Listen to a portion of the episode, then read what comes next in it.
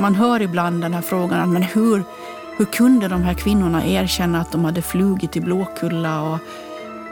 Malin dömdes och avrättades trots att hon, hon inte erkände, inte ens när hon fördes till bålet. Du lyssnar på Dokumenterat med programmet När övertygelsen tar över förståndet. Häxjakten förr och idag. Vi ska följa i synnerhet två kvinnor som anklagades för häxeri i slutet av 1600-talet. Lisbeta från Skarpans på Åland och Malin Matsdotter i Stockholm.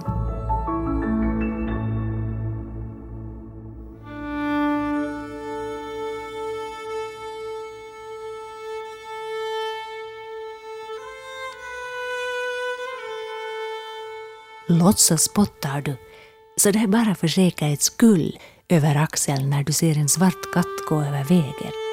Eller har du kanske egna små ritualer för dig, då du till exempel vill få god fiskelycka, skördelycka? Eller ja, är du med och eldar en påskbrasa, där syftet, åtminstone förr, var att driva bort onda andar? Hade vi levt sisådär 350 år tillbaka i tiden hade det kunnat gå illa för dig och mig. Vi hade kunnat bli anklagade för trolldomsmakeri och rent av hört till de tiotusentals personer, främst kvinnor men också män, som avrättades i Europa som häxor under den här den nya tiden. Ja, de största häxförföljelserna ägde inte rum under medeltiden utan de skedde i synnerhet under 1600-talet. I Sverige och Finland var det sammanlagt några hundratal som miste livet. På den östra sidan om havet i Finland så hade vi häxförföljelser bland annat i Kristinestad, Pedersöre och Jakobstad i Österbotten och på Åland. Om du nu tänker att det här med häxor och reaktionerna på annorlunda tankesätt lyckligtvis inte angår oss mera idag, så är det bland annat just det som det här programmet vill utforska. Att hur kunde det gå så här att människor börjar se sina medmänniskor som häxor och uppfattar det som rätt och gott att ta livet av dem? Vi börjar med att bege oss till Åland. Poeten, författaren Karina Karlsson har skrivit romanen Märket och hon berättar om händelserna på Åland så här. 1666 i april så eh, hålls ett ting i Emkarby Finström och där rannsakar man en kvinna som hon har spott. Hon är känd som en signerska, alltså man ger henne en liten slant så kan hon berätta vem som har stulit ens saker eller var saker har försvunnit. Hon är fattig och hon är också väldigt underlig.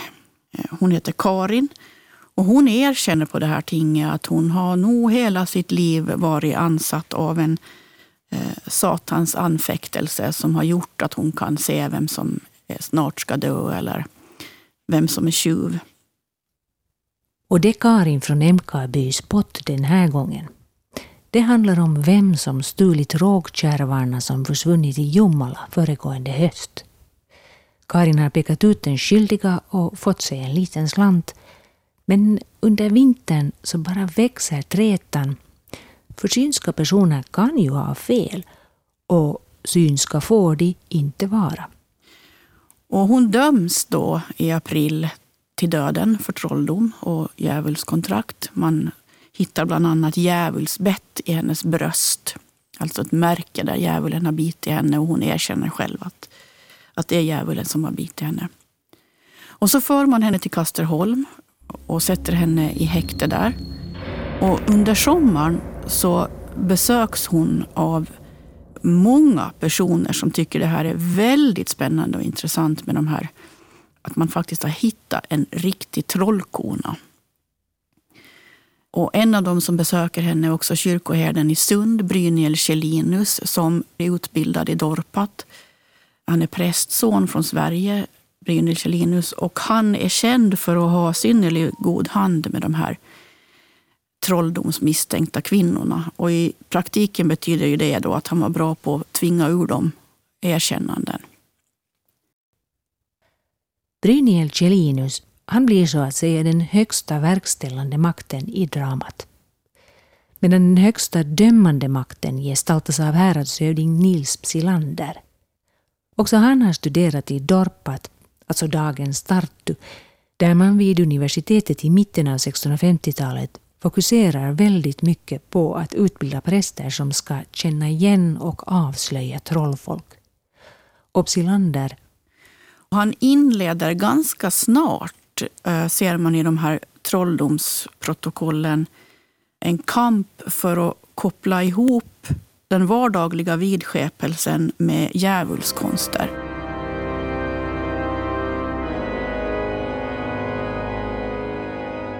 Nå, under den här sommaren så sitter Karin då och berättar om allt hon vet och kanske inte alls vet om trollfolket på Åland. Och hon anger 13 andra kvinnor.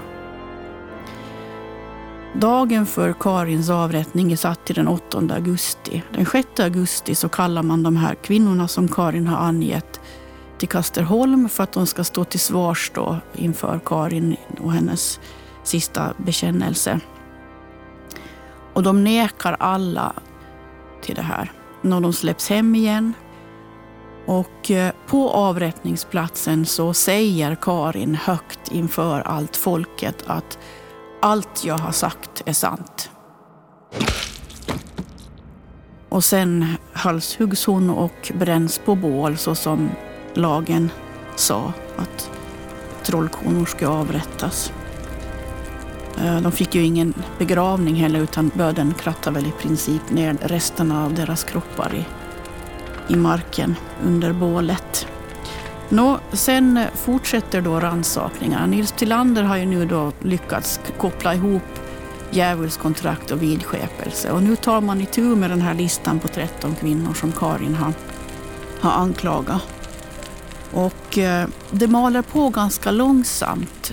Men i alla fall i mars, april 1667, då har man lyckats få ytterligare fyra kvinnor att erkänna av de här som Karin anklagar. Och eh, de går till sin avrättning. En av de anklagade som ännu inte har erkänt är Lisbeta från Skarpans, alltså den välbärgade gården Skarpans i Persnäs. Men redan efter den där första dagen vid tinget i augusti 1666 så har förödmjukelsen och också ett frö av tvivel såtts mellan henne och hennes man Per Skarp. Och bland annat så här formulerar Karina Karlsson det i sin bok Märket, här i aningen förkortad version. Han vet inte hur han ska kunna säga till Lisbeta hur rädd han är, så han tiger. Det gäller att hålla sig borta från folk med trolldomsbeskyllning på sig. Så Lisbeta går tyst och aktar sig för folk. Per går tyst och aktar sig för henne.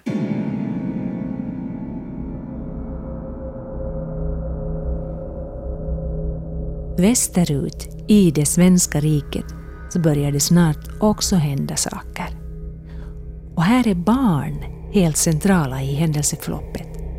Det, hur det går till beskriver en ny bok, Häxmodern, den är skriven av Marco Lamberg, professor, docent i nordisk historia. Så här berättar han. Alltså den här häxhysterin som nådde Stockholm, att den hade ju börjat längre bort i periferin, nära norska gränsen år 1668. En valflicka som hade hämtat ett par tre getter som hade korsat en bäck till en holme, hon, hon hämtade dessa bortsprungna getter och, och hennes kamrat, en ung pojke berättade sedan hemma för sin pappa att Gertrud, så hette flickan att Gertrud hade hämtat getter och gått ovanpå vatten med torra fötter. Och den lokala kyrkoherden förhörde Gertrud och fick henne att erkänna att en piga hade fört henne till Satans samkväm.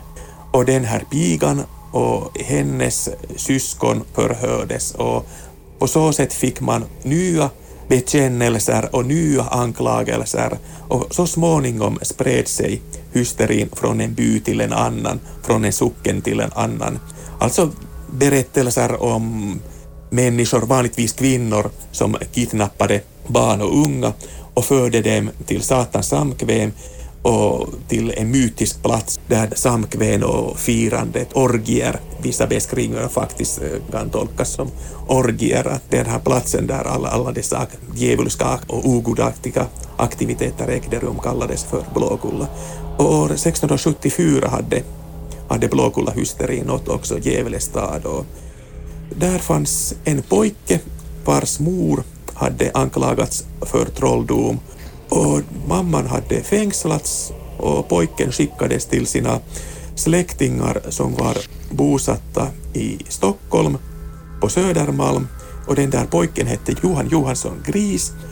Han var ungefär 12 år gammal. Och när han kom till Stockholm började han berätta om Blåkulla och häxor som kapar barn för sina jämnåriga. Och ganska snabbt började barn lite här och där i olika hushåll berätta för sina föräldrar att, att också de förs till Blåkulla när de sover. Och några tyckte att de förs till Blåkulla också medan de är vakna.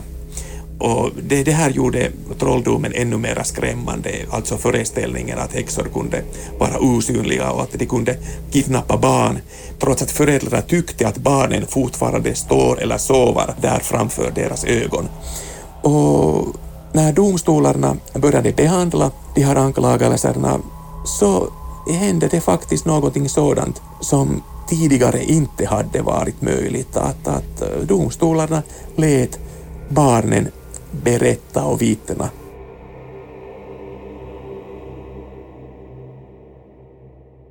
Häxmorden är alltså berättelsen om bland andra Malin Matsdotter. Vem var Malin Matsdotter? Malin Matsdotter var en allmogekvinna född i Österbotten. Vi vet att hon var finskspråkig och vi vet också att hon flyttade till Stockholm i början av 630-talet. Och det är mycket möjligt att hon till en början försörjde sig som tjänstepiga eh, i något eh, borgarhushåll. Och sen hittade hon en man, gifte sig med en eh, svensk, en inflyttare från Småland, Erik Nilsson, och de bildade familj, fick många barn, av vilka bara två döttrar levde kvar och nådde vuxenåldern, Maria och Annika. Och Malins liv var ganska vanligt fram till år 1668 när det uppdagades att eh, hennes man Erik hade begått tidelag, alltså haft könsumgänge med familjens kor.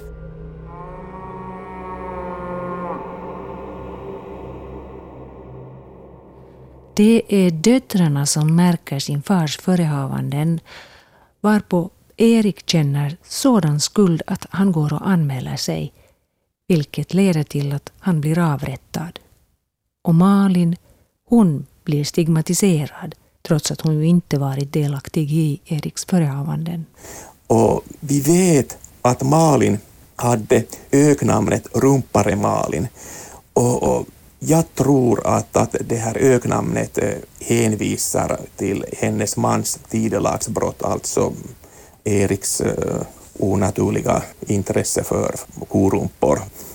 Och, och, jag tycker också att, att det här är en orsak som förklarar varför Malin sedan var en av dem som utpekades som häxa när den stora blåkulla-hysterin nådde Stockholm.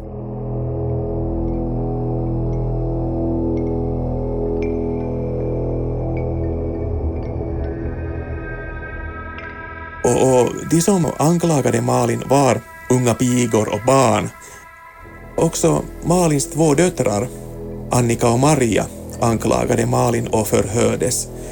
Till en början nekade båda två anklagelserna, men det framgår av rättsprotokollet att de övriga vittnenas eh, utsagor och också det tryck som domarna utövade fick sedan systrarna att, att vittna emot sin egen mor.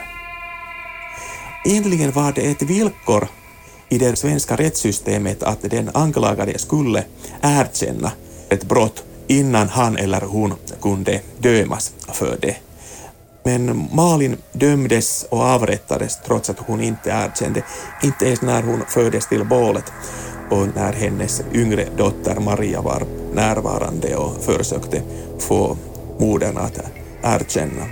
Den äldre dottern Annika hölls då i fängsligt förvar. Så det finns i behåll en beskrivning av hur det gick till när Malin och en annan kvinna, den så kallade tyska Annika, avrättades. Erkänn mor att du har fört mig och Annika och även andra personer till Blåkulla.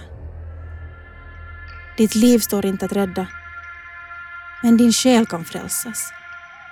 Nu är stunden inne att erkänna mor. Må den onde ande ta mig om du inte vet detta lika väl som jag. Ja, det är så att, att när Maria vädjade till sin mor uppträdde Malin på ett mycket bryskt sätt och att moren förbannade Maria och anförtrodde henne till fanen därför att hon hade vittnat emot sin egen mor. Och för sin sturskhet, eller ska vi kalla det ärlighet, får Malin verkligen sota. Hon är den enda i Stockholm som bränns levande.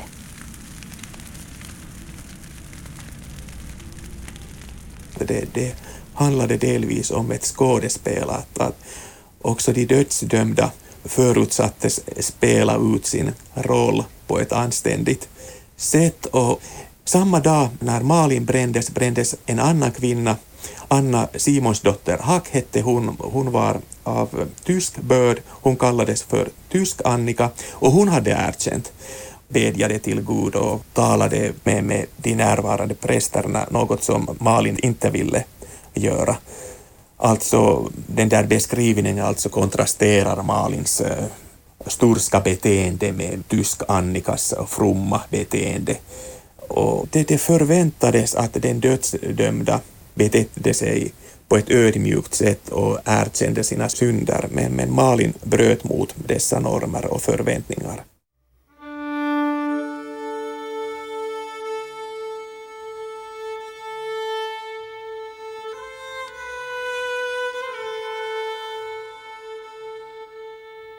På Åland verkar också Lisbeta från Skarpans vara en kvinna som inte ödmjukar sig. Karina Karlsson. Hon eh, är dessutom ganska styvnackad, känd för att inte vara rädd för att säga ifrån. Det står också i protokollen att man är tvungen att tortera henne extra mycket eftersom hon är en sällsynt talför kvinna. Eh, så hon måste verkligen ha vågat tala för sig. Hon har åtminstone två barn, två pojkar och den minsta av dem är så liten att hon fortfarande ammar honom när hon hamnar i fängelse misstänkt för trolldom. Står det här i domstolsprotokoll då? Eh, vad gäller amningen, så en sak som man misstänker henne för är att hon har någon form av vårtor under armarna som hennes piga påstår att det kommer vätska ur och Lisbeta säger inför nämnden att nej, det kommer ingen vätska ur dem annat än när hon ger di som nu. Så hon har alltså en, den minsta av pojkarna är, är fortfarande ett di-barn när hon sätts i fängelse.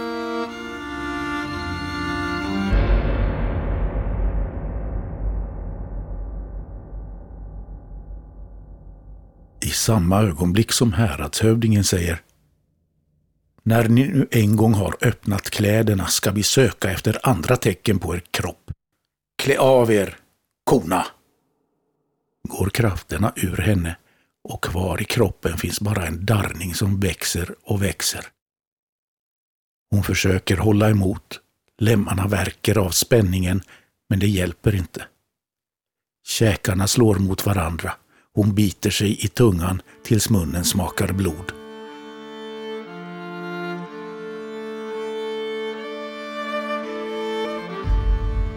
På Åland kom häxanklagelserna igång på grund av att landskapet fick en ny häradshövding, Nils Psilander, som fått med sig idéer från sin utbildning i Dorpat. Och att Karin från Emkarby pekade ut 13 kvinnor och Lisbeta från Skarpans var en av dem men vad var de andra för ena och hurdana motiv kan här ha legat bakom?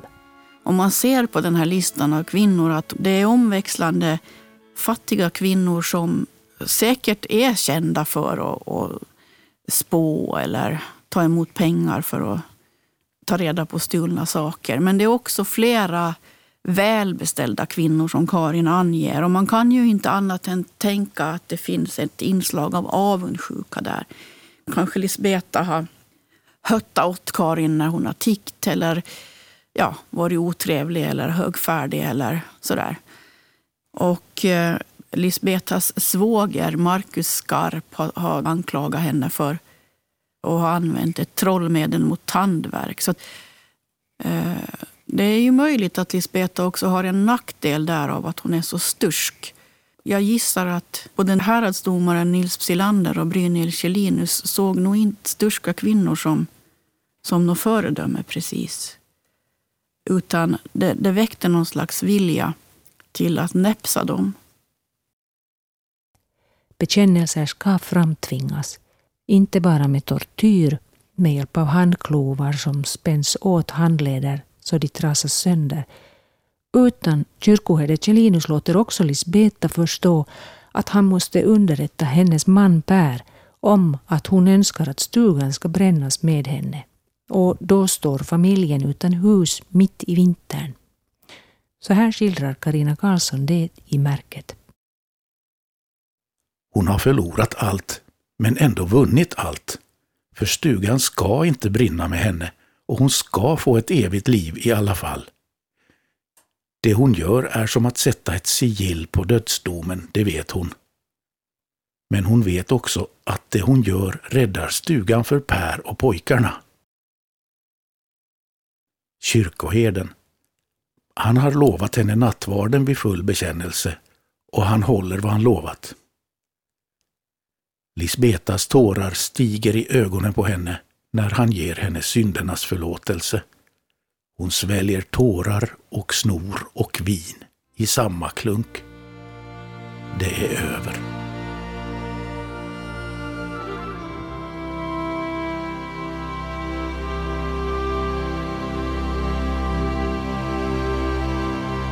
Och motiven i Stockholm då? Hurdana var de? Och var det slut med häxeriet här i och med att Malin Matsdotter brann levande? Nej, trots att rumpare Malin snabbt försvinner ur barnens berättelser så är det inte slut på häxeriet riktigt ännu. Och det som också verkligen satte fart på häxanklagelserna, det var de så kallade vakstugorna. Vuxna vakar tillsammans med barnen för att hålla koll på att de inte förs till Blåkulla under nattens timmar. Och här frodas och sprids häxhistorierna verkligt effektivt att det hela handlar om gruppbildningar eller det var ett slags mem kanske. Det rörde sig om tidsfördriv för somliga helt säkert. Och sen om vi tänker på vissa individer, de, de ledande pigorna, så kunde de ha den tillfredsställelsen att, att de åtminstone för en stund intog en maktposition, en, en sådan position som de under normala omständigheter aldrig eh, skulle ha kunnat ha. Vi måste ju komma ihåg att 1600-talets samhälle ingalunda var demokratiskt, för det var ett mycket hierarkiskt samhälle. Och barnens och de ungas och, och tjänstefolkets eh, uh, lott var att lyda andra, att lyda föräldrar och att lyda husbonden och husmodern. Men nu, nu kunde rollerna bli ombytta, åtminstone delvis. Men en del fick väl också ekonomisk vinning av det hela? Ja, vi måste också komma ihåg att, att 1600-talets samhälle var ett nödtorftens och bristens samhälle. Och, och om ett barn låtsades att, att hon eller han anfölls av häxor och fördes till Blåkulla och att hon eller han led av det, så kunde detta väcka medlidande hos omgivningen och man kunde få allmosor, lite, lite pengar och lite matvaror på det sättet. Och sen läser vi också i protokollen om en ung och fiffig smedsdräng som var ungefär i 20-årsåldern och han påstod att han hade besökt Blåkulla och haft där slagsmål med, med djävulen och att han hade lyckats riva ett blad ur djävulens eh, namnbok, eh, alltså en bok där han påstod att djävulen antecknade namnen på de barn som hade blivit födda till Blåkulla. Och han påstod att han hade ett sådant blad med sig och sedan föräldrar kunde betala honom för det att han gav en papperslapp där det stod namnet på deras barn. Men i, i själva verket var det fråga om namn som han själv hade skrivit med kycklingsblod. Och alltså, han hade alltså exploaterat de rätt så enfaldiga människornas uppriktiga oro och rädsla. En dryg månad efter det att eh, Malin hade blivit bränd under en rättssession uppdagades det att, att eh, barnens vittnesmål bara byggde på lögner. En flicka kunde inte längre stå ut med, med det hela utan hon bröt ihop och berättade allt och kommissarialrätten, alltså den kungliga specialdomstolen, började gå igenom alla vittnesmål som hade blivit presenterade tidigare och ganska snabbt erkände alla att de hade ljugit. Vissa barn och vissa ungdomar höll visserligen fast vid sina, sina berättelser men efter en tid erkände också de att de hade ljugit. Det här hände alltså under hösten 1676 och då fokuserade rätten på att frigöra de som ännu hade hållits i fängsligt förvar och rätten fokuserade också på att bestraffa dem som hade presenterat de grovsta lögnerna och som betraktades som ledare för all andra barn och, och unga. Och det gick illa för den unge Johan Johansson Gris. Han avrättades.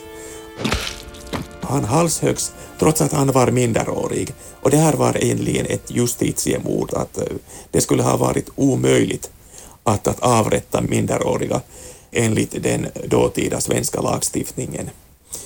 Men han, han betraktades som en av de största uppviglarna och fick därför sona, sona med livet.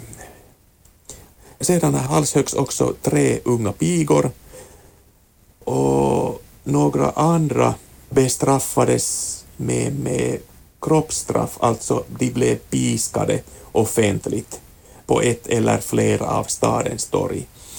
Och vissa sattes in i tukthuset för att sitta och arbeta där under ett eller ett par eller tre år. Men det finns alltså ingen självreflektion att varför domarna, varför hade de svalt allt vad barnen hade berättat för, för dem. Det verkar ha faktiskt varit så att, att rätten försökte frigöra sig från samvetskvalen och sitt eget deltagande i till exempel Malins onödiga dödsdom genom att lägga skulden på dem som hade ljugit. Därför var det så viktigt att bestraffa Johan Johansson och de unga pigorna med döden.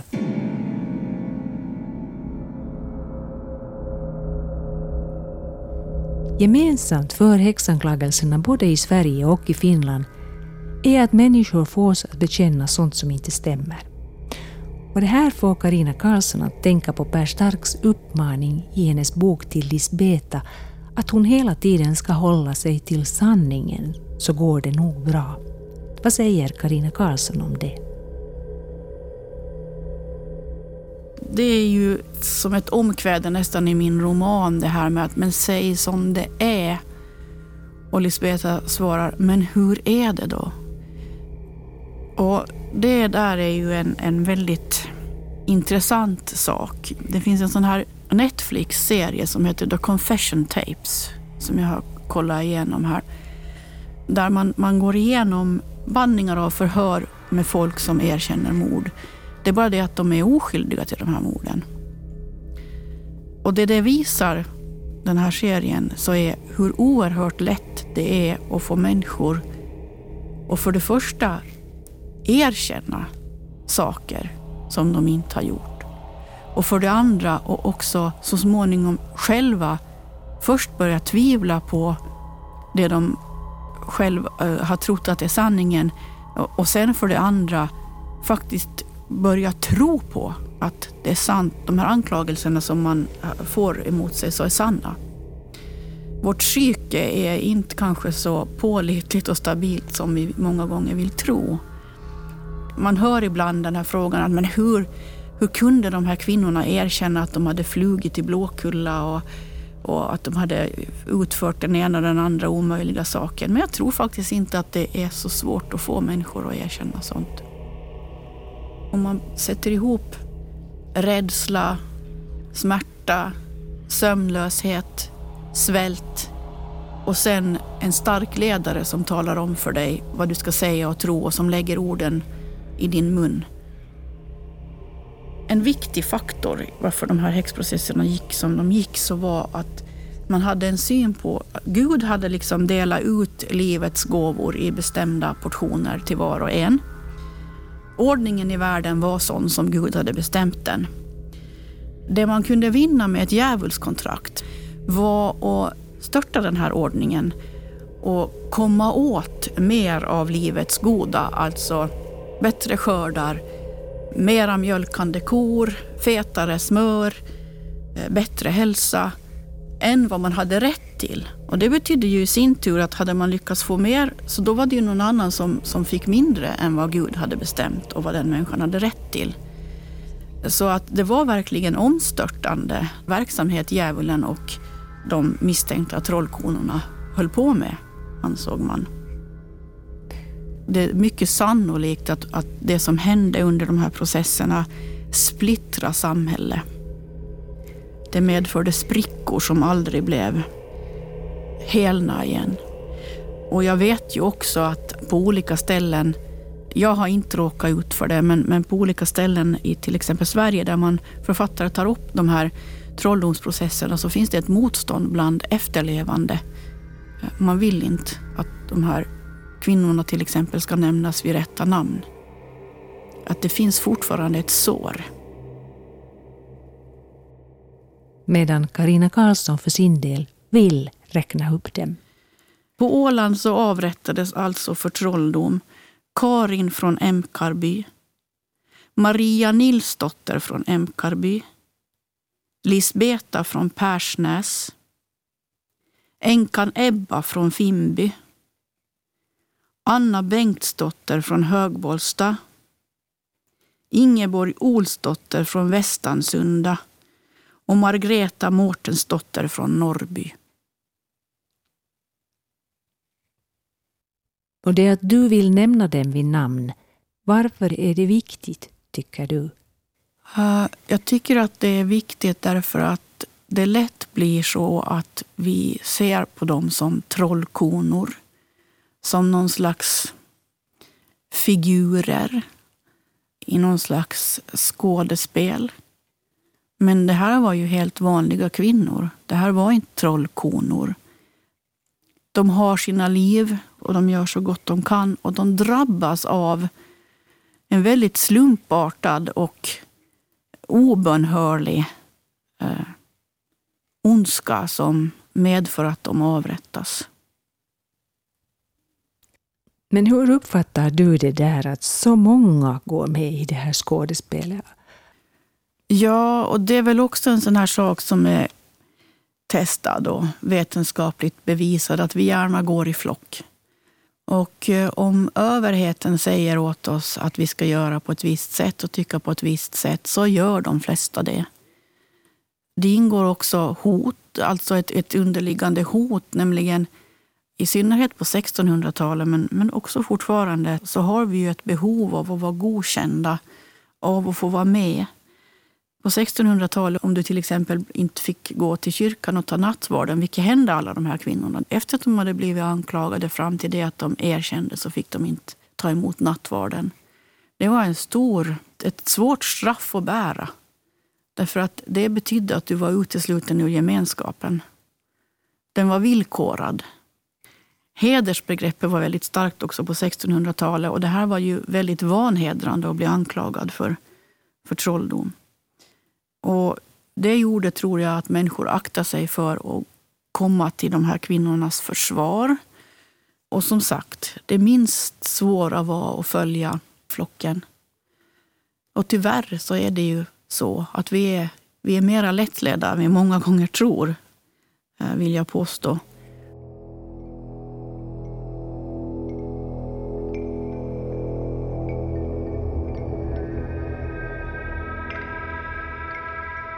Hur gick det för Malins döttrar, Annika och Maria?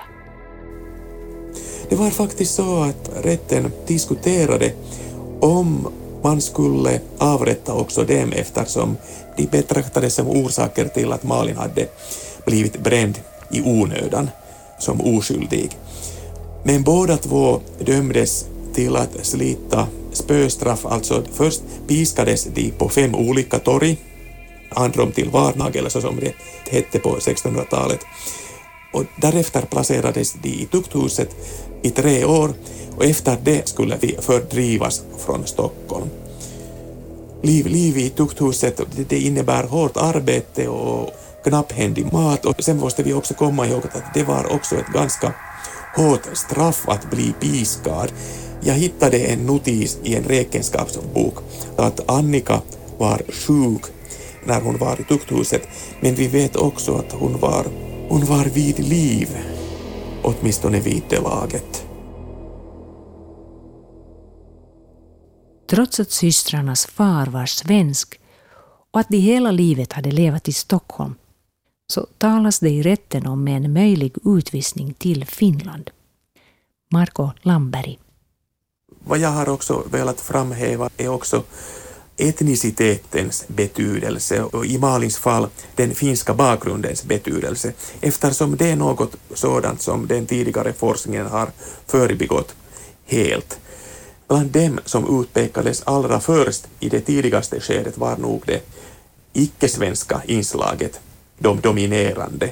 Det var alltså lättare att fästa misstankar på sådana som inte hade en helt samma bakgrund som den stora majoriteten. Om vi tänker på just de här rädslorna för det främmande, finns här några likheter med vår tid idag? Ja, visst det är egentligen ganska allmänmänskligt att, att betrakta den som är lite avvikande också som potentiellt farlig. Och i vissa situationer, i krissituationer, kan sådant sen komma till ytan och utlösa till och med vålds, våldshandlingar. Om vi tänker till exempel på populismen idag och, och tron på konspirationsteorier och alternativa fakta och egna grupperingar i sociala medier med sin helt egna världsbild och sånt här. Så vad tänker du om du sätter det här i relation till sådana fenomen? Jo, jag ser likheter men också olikheter. Olikheter därför att om vi tänker på 1600-talssamhället, det rådde kronisk brist på information de officiella nyheterna var något sådant som prästen förkunnade under gudstjänsten. Största delen av informationen kom muntligt. Och därför var det så lätt att sen acceptera historier om häxor som, som för barn till Blåkulla. Idag befinner vi oss i en annan situation. Vi utsatts för ständig informationsflöde. Men det som är likt är nog det att det fortfarande finns eh, viss kritiklöshet eller svårighet att sortera och plocka ut det som e är trovärdig information från mindre trovärdig information. Och därför är det så lätt att sen påverka dem till exempel via de sociala medierna.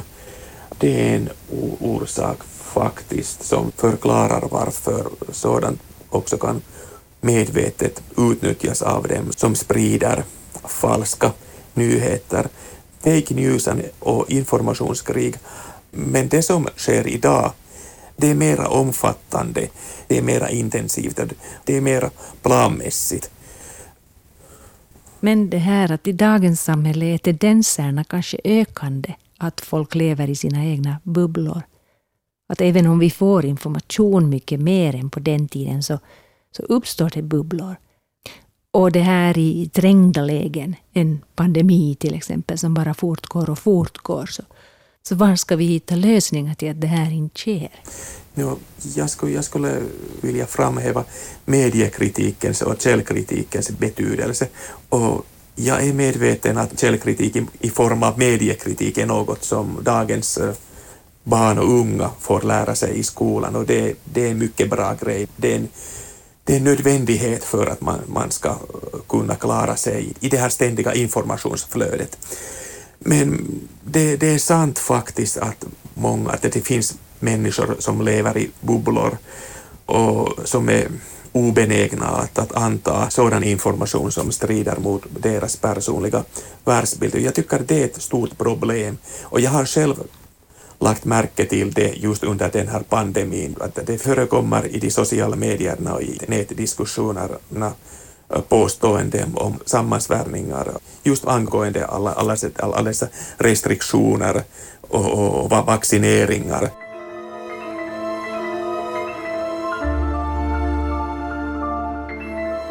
Man kan liksom dra paralleller till dreven på sociala medier till exempel. Att det är så väldigt lätt och tycka någonting och så hänger folk på och plötsligt så är det en sanning. Jag tror inte att man kan tysta rädslan, men att det gäller att låta förnuftet tala högre. Som man brukar säga om, om den här indianen som, som säger att man har två vargar inom sig som slåss med varandra och vilken varg vinner? Jo, den man matar. Så om man väljer att mata sitt förnuft istället för att mata Eh, sina rädslor så, så tror jag att man, man kommer en bit på väg i alla fall. Och våga ta sig den tiden till eftertanke och hålla igång ett gott samtal på alla nivåer i samhället. Alltså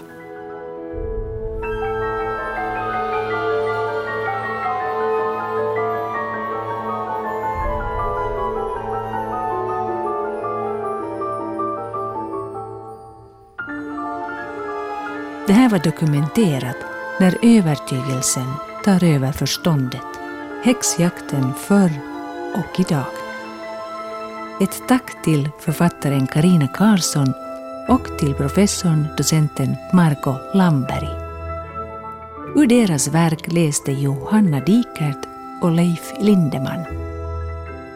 För ljuddesignen stod Mike Grönros. Producent var Staffan von Martens. Redaktör jag, Mive Gelius.